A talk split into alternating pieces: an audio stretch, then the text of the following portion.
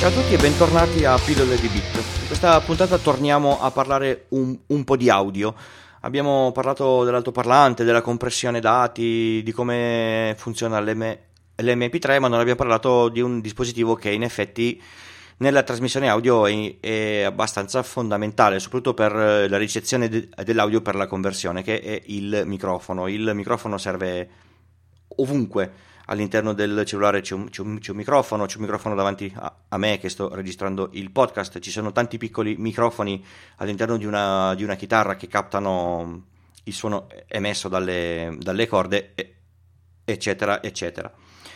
Come funziona il, il, microfono? Innanzitutto cos'è che deve fare? Deve prendere un segnale sonoro che nell'aria non è altro che una pressione dell'aria che varia e lo, e lo deve convertire in un segnale elettrico.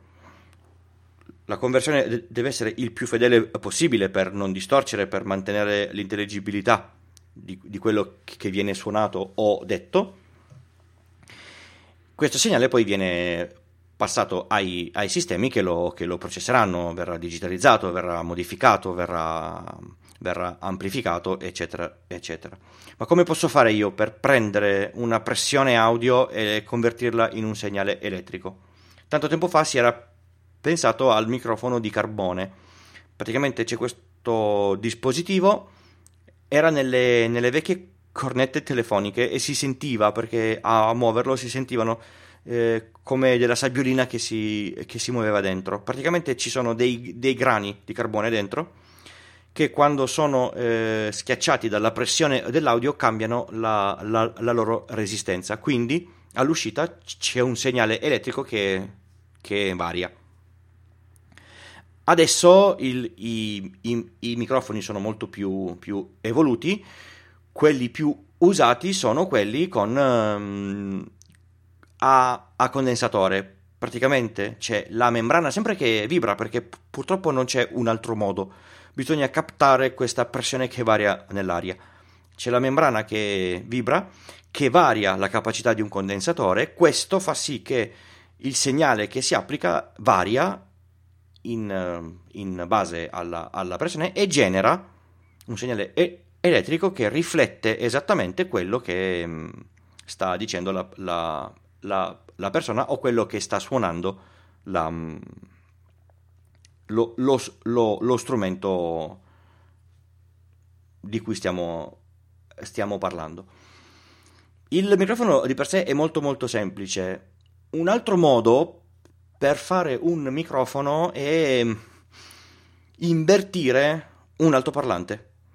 Se voi prendete un altoparlante e ci parlate contro e ci mettete dietro un volmetro, vedrete chiaramente che la tensione varia perché torniamo a quello che era il motore e- elettrico. Io muovo un pezzo di ferro all'interno di una, di una bobina, cambio il campo magnetico dentro, genero una piccola tensione, questa tensione non è altro che la, la, la tensione relativa alla, alla, mia voce.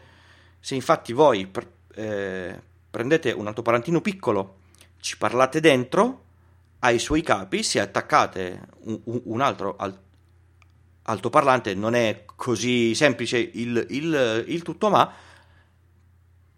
potete sentire dall'altra parte quello che si, che, che si dice. Quindi abbiamo visto tre modi diversi che convertono una grandezza fisica, che è la pressione all'interno dell'aria, in una grandezza elettrica che non è altro che un segnale che poi può essere preso, elaborato, filtrato, per, per esempio il microfono del telefono era filtrato oltre i 4 kHz come, come vi, vi, ho già detto in, in, qualche puntata fa, di conseguenza ehm, avete poi modo di fare tutto quello che volete. Una cosa che tipicamente si fa davanti al microfono è mettere quello che si chiama filtro anti, anti-pop, che non fa altro che eh, stoppare le pressioni troppo alte della lettera P e della lettera S che danno fastidio al, al microfono e che possono generare delle, delle, distorsioni. Spero di essere stato chiaro, se avete dubbi come sempre mi potete trovare al mio sito www.pilloledibit col punto prima dell'it lì trovate i contatti, la mail, eh, Facebook, Twitter e, trovate tutti i crediti per la, per la parte audio di questo podcast. Grazie per l'ascolto e alla prossima puntata.